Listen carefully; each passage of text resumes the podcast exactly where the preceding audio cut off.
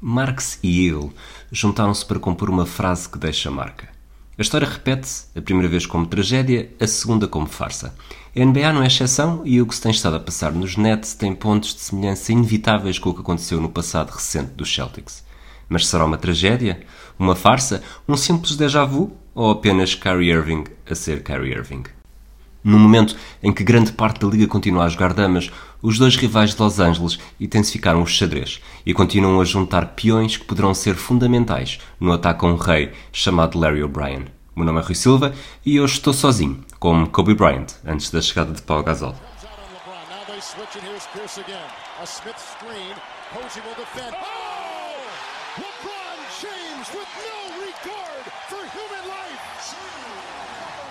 Boston only has a one-point lead. Greer is putting the ball on a play. He gets it out deep, and Havlicek steals it. Over the stand throws. Havlicek stole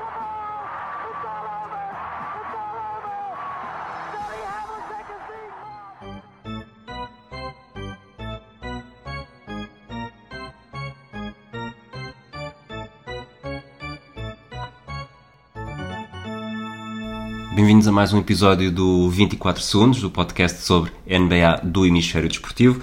Como já é habitual, lanço-vos uma pergunta para responderem até ao final do episódio. Sabem qual é o maior fã de música africana na NBA? Deixo-vos a pensar nisso. Estão prontos? Vamos então começar com mais um episódio. Y'all ready for this?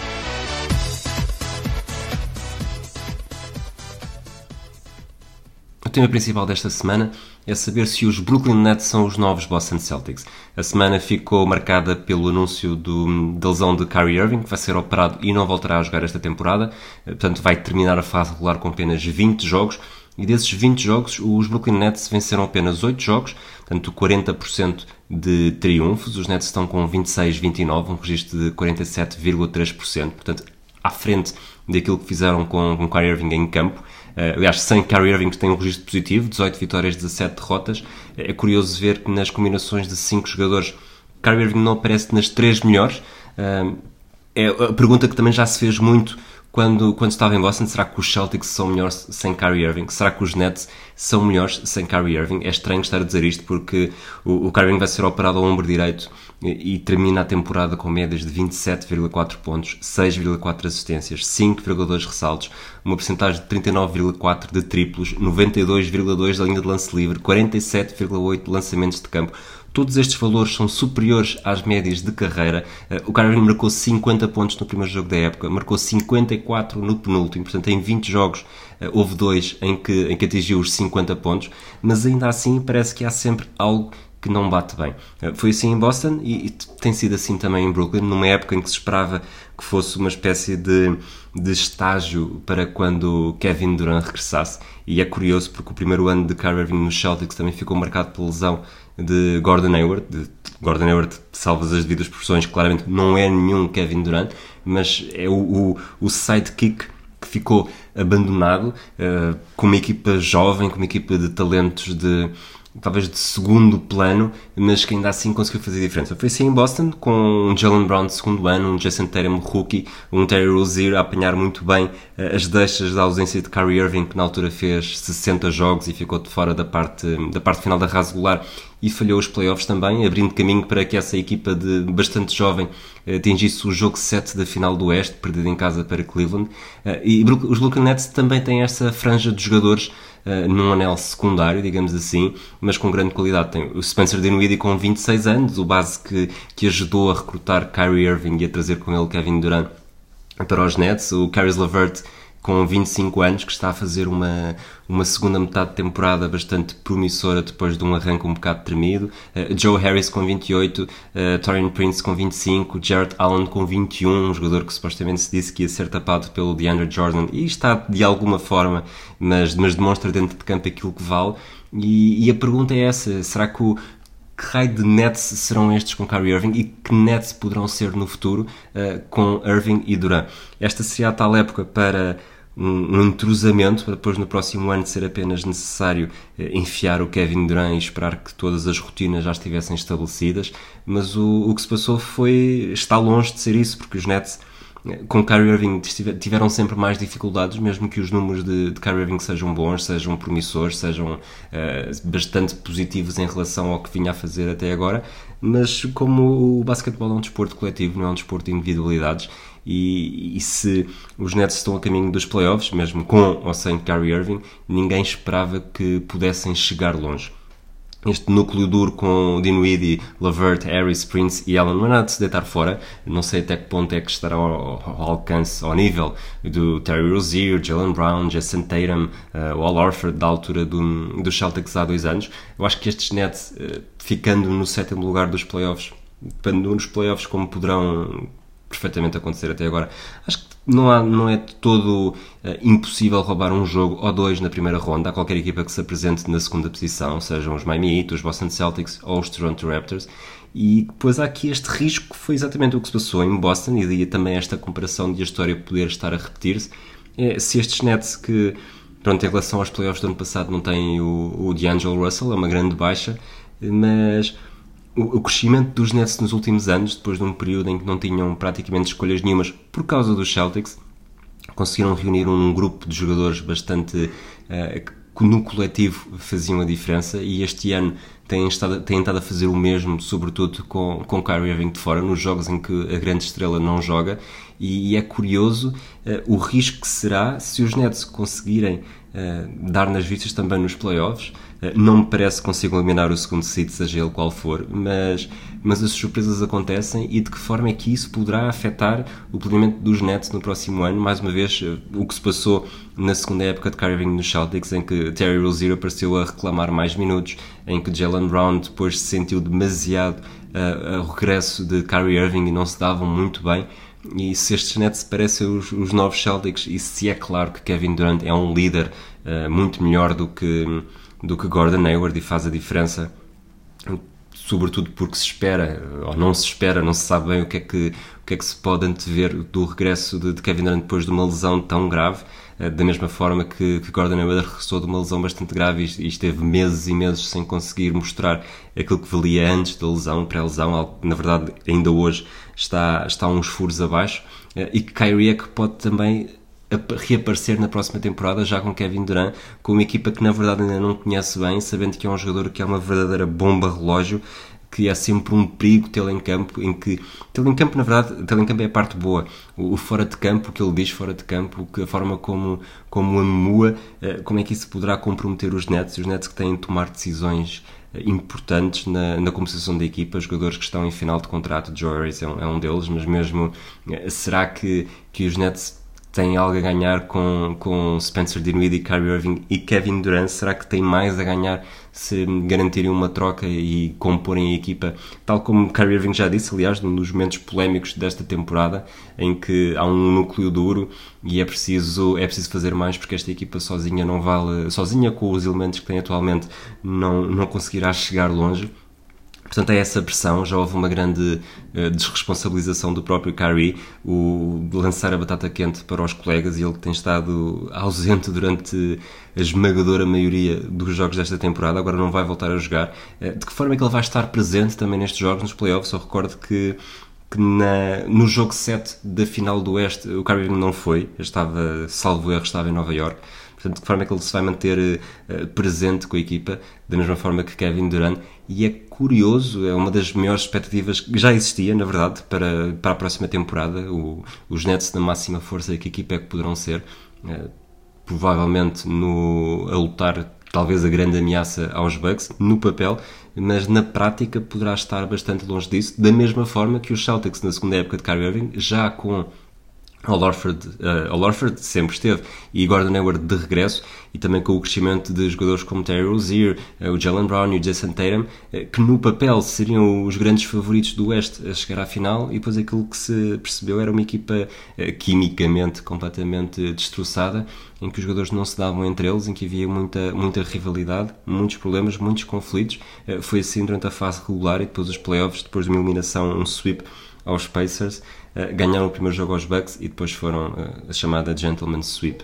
é curioso, é uma grande expectativa ver se a história se vai repetir, se vai ser uma tragédia, se vai ser uma farsa, se na verdade não vai ter nada a ver e o, e o impacto de Kevin Durant vai fazer a diferença numa equipa que precisa claramente de um líder que se assuma e que esse líder não pode ser Kyrie Irving, como o passado demonstra. Segundo tema deste episódio, a Batalha de Los Angeles. É algo que começou logo em julho, já teve vários capítulos desde então. Parece que a vitória, os triunfos são dos triunfos das batalhas são sempre são sempre dos Clippers, mas a guerra só se percebe no fim. Só em junho é que se verá quem é que é o último a ficar de pé. E, e, parece cada vez mais claro que os Lakers uh, vão terminar no primeiro lugar do Oeste, na fase regular, mas têm-se mexido menos. Estamos na última semana de eventuais ajustes do mercado de buyout e até agora a única movimentação de destaque nos Lakers uh, foi a chegada de Markieff Morris, depois do, de ter saído dos Pistons, ter acordado o final de contrato. Ele fez 44 jogos em Detroit, uh, médias de 11 pontos, 4 ressaltos e acima de tudo, o que é mais importante para mim aqui neste, nesta análise, um máximo de carreira de triplos com percentagens de 39,7%. Acho que será por aqui, por ser mais um corpo também para atirar a, a Kawhi e, e Paul George na defesa num eventual confronto nos playoffs que todos nós desejamos, é algo que tem mesmo de acontecer, porque estamos a pensar nisto desde julho, e seja na primeira ronda, na segunda ou na final de conferência, seria, será impressionante ver Kawhi Leonard, Paul George, Anthony Davis e LeBron James quase dia sim, dia não, a digladiarem-se no, no, pavilhão, que na verdade é a casa dos dois, apesar de haver uma clara uh, maioria de adeptos dos Lakers, mesmo quando os Clippers jogam uh, tecnicamente em casa. Por outro lado, esta chegada do, do Marcus Morris, do Markieff Morris, peço desculpa, o Marcus está nos Clippers, já, já falaremos disso, não representa necessariamente uma urgência de ajustes, não era claramente aquilo que os Lakers precisavam e que estavam mais preocupados. o, o Markieff Morris vai para um front-court que já tinha Anthony Davis e LeBron James, eventualmente Kuzma também, o Marquinhos é um jogador mais versátil que poderá jogar com Davis e LeBron em momentos chaves da partida, provavelmente poderão fechar os períodos uh, num 5 que tenha estes três jogadores, mas ao mesmo tempo deverá tirar minutos a Kuzma, a Dwight Howard, a Javel McGee. Uh, esta chegada fez também que provocou que os Lakers dispensassem o DeMarcus Cousins, que na última semana se tinha falado, tinham saído algumas notícias de que poderia estar a esforçar-se para os playoffs. Ele foi dispensado, mas há também uma referência deste fim de semana e nós estamos a gravar no domingo à noite, ainda antes do jogo entre os Celtics e os Lakers, uh, que, que ele vai continuar a trabalhar com os Lakers para, na recuperação, portanto não esperem que seja chamado por alguém porque realmente não faz parte, não, faz sentido arriscar agora num jogador que não se sabe e tem jogado tão pouco nos últimos anos com problemas físicos, portanto ele está claramente a apostar em, em regressar a 100% e quiçá aproveitar a ligação aos Lakers. Eh, do outro lado do pavilhão do Staples Center, os Clippers não perdem uma oportunidade. Depois de garantir o Marcus Morris no, na trade deadline, eh, foram recrutar o Reggie Jackson, eh, que teve o buyout de Detroit também, e acho que mais do que uma melhoria da própria equipa, foi uma aposta em garantir que os Lakers não tinham mais um ball handler, alguém que pudesse jogar mais minutos na posição de base.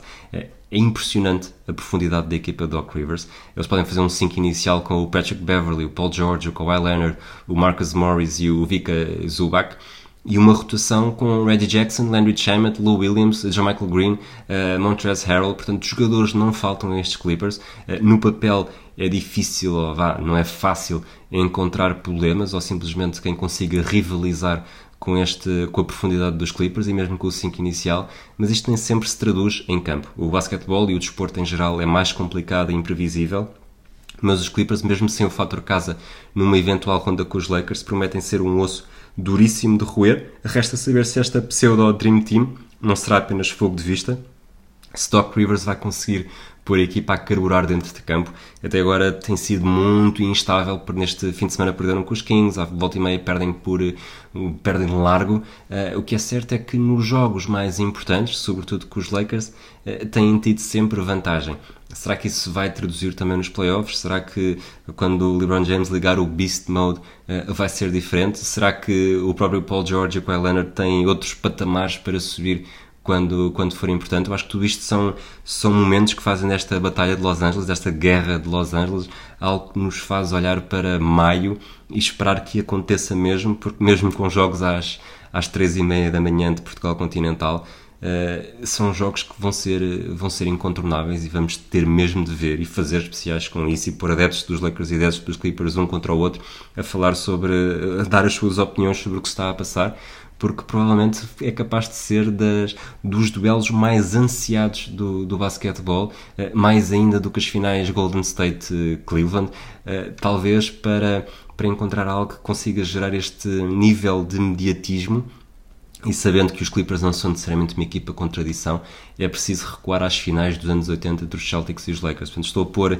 estou a pôr aqui a, a fasquia mesmo lá no topo, porque isto tem tudo para ser algo memorável e é quase pena que não possa ser mesmo a final da NBA, porque teríamos todos a ganhar e a NBA então com, para encher os bolsos e os proprietários e toda a gente teria a ganhar com isso. Eh, não, não podendo ser na final, seja em que ronda for, de certeza que vai ser um espetáculo eh, digno de se ver. Eh, resta apenas esperar que não haja ninguém a lesionar-se. Um terceiro destaque para tema desta, deste primeiro segmento do 24 segundos, uh, o que está a acontecer em Cleveland. O, o John Beeline assinou um contrato de 5 anos com os Cleveland Cavaliers em maio, uh, não durou sequer uma época. Ele, no início da temporada, deu uma entrevista a explicar que, acima de tudo, uh, queria melhorar a cultura da equipa, quis que a prioridade fosse que daqui a 5 anos a fazer com que Cleveland fosse um destino que os jogadores se interessassem pelo que se conseguiu construir entretanto.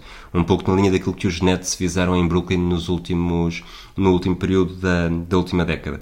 Ao mesmo tempo, sempre com uma linguagem muito universitária, algo que se percebe tendo em conta que grande parte da carreira deste treinador de 67 anos foi precisamente no basquetebol universitário. Ele esteve uh, vários anos em, nos Michigan Wolverines.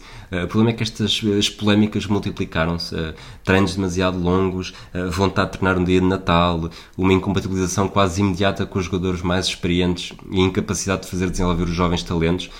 Chegámos a uma altura em que não deve haver, não havia nada de positivo e o adeus foi a, a, conclusão natural.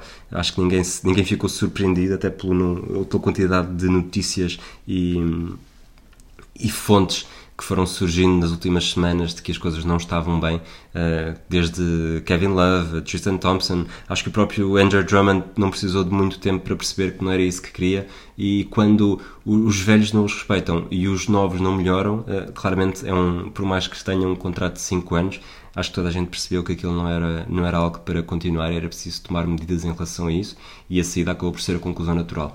O problema é que a conclusão natural da saída tem sido algo recorrente nos, nos Cavaliers, desde que Mike Brown e LeBron James saíram no verão de 2010. Uh, eh, os Cavaliers tiveram seis treinadores diferentes. Uh, agora o, o JB Bickerstaff será o sétimo e é este facto, este valor é ainda mais impressionante quando se percebe que durante esta, esta década, entre 2010 e 2020, os Cavaleiros foram a quatro finais consecutivas, venceram um título e nem assim conseguiram diminuir a média de treinadores, que parece uma daquelas portas dos saloons dos filmes de, dos westerns em que continua a girar e depois vem um e depois vem outro e depois na verdade ninguém consegue criar raízes e se é verdade que LeBron James não é um treinador, um jogador fácil eh, e promove também um pouco isso porque é sempre muito insatisfeito e dizem que é o GM e treinador ao mesmo tempo.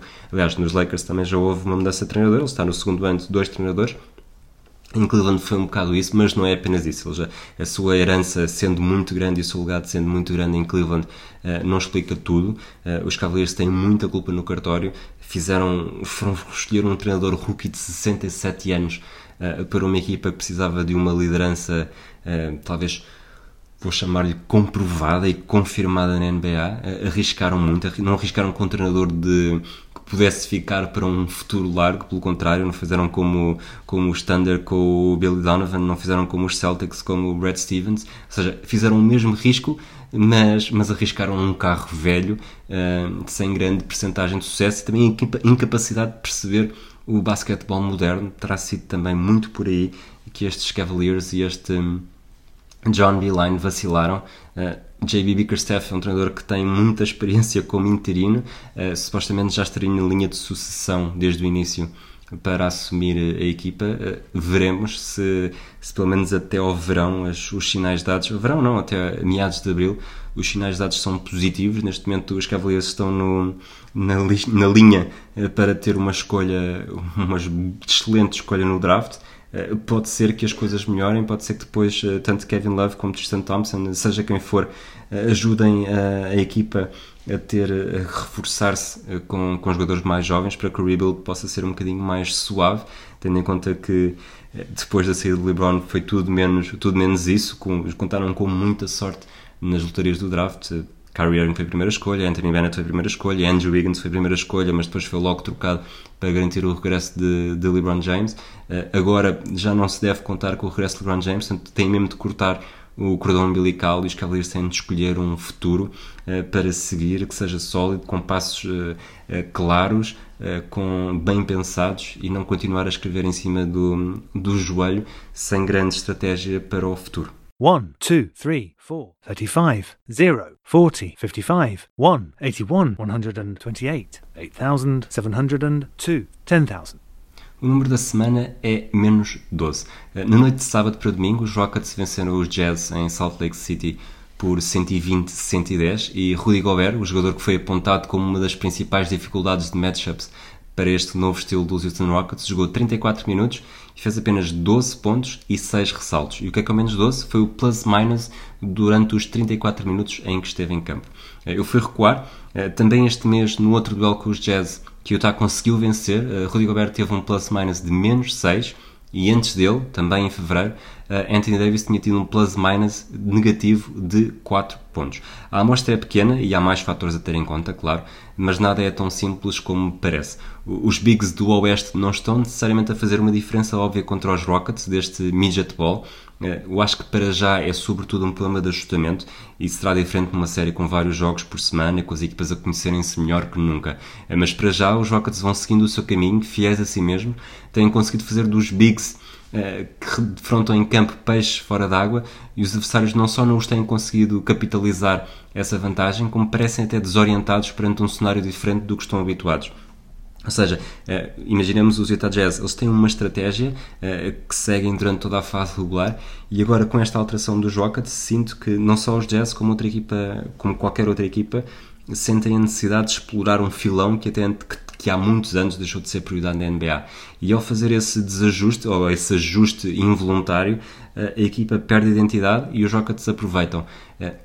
Lá está, não acredito que isto continue nos playoffs. Acho que aí a, a, a capacidade dos Rockets terem, terem sorte nos lançamentos, e quando digo sorte é percentagens elevadas, porque num dia em que, em que lancem apenas 30% de triplos, vão estar tramados, não há, outra, não há outra palavra melhor para isso, mas para já não está a ser aquela aquela, aquele correlacionamento básico, simples de não, se eles não têm ninguém grande, uh, vamos explorar o nosso, o nosso posto, o nosso jogador mais alto, vamos ganhar os ressaltos, vamos ser a diferença por aí. Uh, foi o que muita gente achava, mas o basquetebol não é matemática simples, é muito complexo, não é, não é teoria, é prática, e os Rockets para já uh, estão, estão a sair um bocadinho pelos intervalos da chuva e se vão perdendo jogos, não é necessariamente pelos períodos em que os jogadores mais altos, os adversários, estão em campo. O momento da semana é a homenagem a Dwayne Wade. Na madrugada de sábado para domingo, os Miami Heat retiraram a camisola número 3 de Dwayne Wade, juntou-se a 1 de Chris Bosh, 10 de Tim Hardaway, 13 de Dan Marino, o quarterback dos Miami Dolphins, 23 de Michael Jordan, que nunca lá jogou, mas tal como Dan Marino receberam essa homenagem também, a 32 de Shaquille O'Neal e a 33 de Alonzo Mourning. Na cerimónia, o Dwayne Wade teve uma, uma citação que eu gostava de, de trazer aqui. Espero que vos tenha inspirado. Obrigado por me terem feito parte do vosso legado. Saibam que são uma enorme parte do meu. Isto estaria a falar com os adeptos. Uh, Dwayne Wade chegou a Miami como quinta escolha do draft de 2003, atrás de LeBron James, Darko Milicic, Carmelo Anthony e Chris Bosh. Uh, o Carmelo Anthony foi o único a não ser campeão, o Darko Milicic foi logo na primeira temporada, uh, Wade foi em 2006 e depois LeBron e Chris Bosh foram campeões com Dwayne Wade em 2012. Uh, Wade esteve 15 épocas em Miami, fez 948 jogos na fase regular com uma média superior a 22 pontos, uh, além de 2006 e 2012 que já falei, foi campeão também em 2013, foi MVP da final em 2006, 13 vezes All-Star ao serviço do Zit, ele também jogou em Cleveland e em Chicago, foi o melhor marcador da liga em 2009 e é claramente o provavelmente o melhor jogador a ter passado pela, pela, pela Flórida no período em que por lá passou. Shaquille O'Neal jogou tanto em Orlando como em Miami, foi campeão em Miami com Dwayne Wade, mas estava longe do período áureo de Los Angeles. Portanto, o, o, período, um período máximo do Dwayne Wade e o tempo que este, os anos que esteve em Miami acho que superam o- os melhores anos do Shaquille O'Neal e mesmo os 4 anos que, que LeBron James lá esteve, apesar de LeBron James ter sido MVP, não teve anos suficientes, não construiu história suficiente como Dwayne Wade, portanto esta homenagem era uma homenagem óbvia, eh, natural a partir do momento em que se retirou. E, e provavelmente, provavelmente estará, estará a caminho do Hall of Fame mais 3 ou 4 anos, não sei exatamente qual é que é o período, acho que são 4, portanto se Kobe foi em 2016, vai ser agora em 2020, daqui a, a 3 anos eh, veremos também Dwayne Wade entrar no Hall of Fame sem grande dificuldade. Este é o episódio número 22. Vamos trazer um, um antigo camisola 22 histórico da NBA. Eh, Já houve 312 jogadores a alinhar com o 22 nas costas. Eh, Podia estar aqui a falar de Clyde Drexler, de Rolando Blackman, Dave DeBuscher, Michael Redd, mas fui ainda mais atrás no tempo, ao final da década de 50, para escolher Elgin Baylor. Ele fez toda a carreira com o número 22, duas épocas nos Minneapolis Lakers e 12 eh, nos Los Angeles Lakers, entre 1958 e 1972. Eh, na fase regular fez médias de 27,4 pontos, 13,5 ressaltos e 4,3 assistências. Nos playoffs, em 134 jogos, fez médias de 27 pontos, 12,9 ressaltos e 4 assistências, portanto, basicamente os mesmos números. O jogador que era na fase regular era o jogador que era nos playoffs. Ele chegou a fazer 71 pontos no jogo da fase regular, na altura era o recorde da NBA. Eh, Fez 61 nos playoffs, num jogo da final, algo que ainda hoje é recorde. Nunca nenhum jogador marcou mais do que 61 pontos num jogo da final. Foi 11 vezes All-Star, foi MVP do All-Star Game em 59, no ano em que também foi rookie da temporada. Não chegou a ser oficialmente campeão, isto é quase trágico. Alguém que fez tantas épocas nos Lakers foi, nunca foi campeão. Ele terminou a carreira antes do título de 72, portanto, 71-72 foi a última temporada, mas ele só fez os primeiros nove jogos nessa época eh, devido à lesão. Os Lakers deram-lhe um anel de qualquer das formas, mas oficialmente não é contabilizado como campeão, porque não fez qualquer jogo nos playoffs. Ele terminou, com mais, terminou a carreira com mais de 23 mil pontos e 11 mil ressaltos.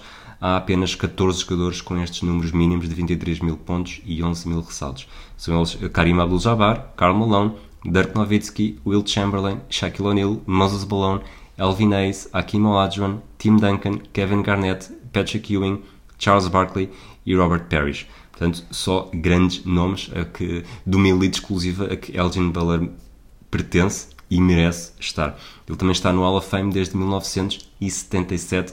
É, é um dos primeiros grandes jogadores dos Lakers, aquele, aquele que marcou uma era em que finais consecutivamente perdidas com os, com os Celtics eh, já não passou por aquele primeiro período áureo em Minneapolis com o George Mikan e o Vern Mickelson, eh, mas marcou o segundo momento, foi o primeiro grande jogador dos Lakers em Los Angeles eh, e lá está, faltou-lhe o título para ser para poder ser recordado e imortalizado de uma forma ainda mais especial.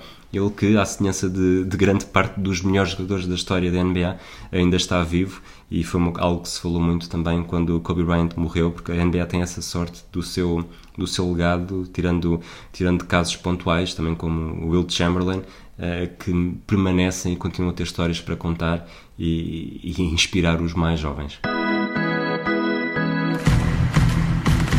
Estamos na fase derradeira do programa. Eh, No início perguntei-vos qual é o maior fã de música africana na NBA. Eh, A resposta é Isaac Bonga. Chegamos assim ao fim de mais um episódio regular do 24 Segundos. Esta semana, se não houver nenhum imprevisto, teremos um episódio da rubrica Afundanço dedicado aos Miami Heat e no universo do hemisfério desportivo teremos novidades do Matraquilhos, no Tocha Olímpica e no Atlas de Bolso. Eh, Esperamos que tenham gostado. Um abraço e até à próxima. Switch, and here's Pierce again. A Smith screen. Posey will defend. Oh! oh! LeBron James with no regard for human life. Boston only has a one-point lead. Greer's putting the ball on a play. He gets it out deep, and Havlicek steals it.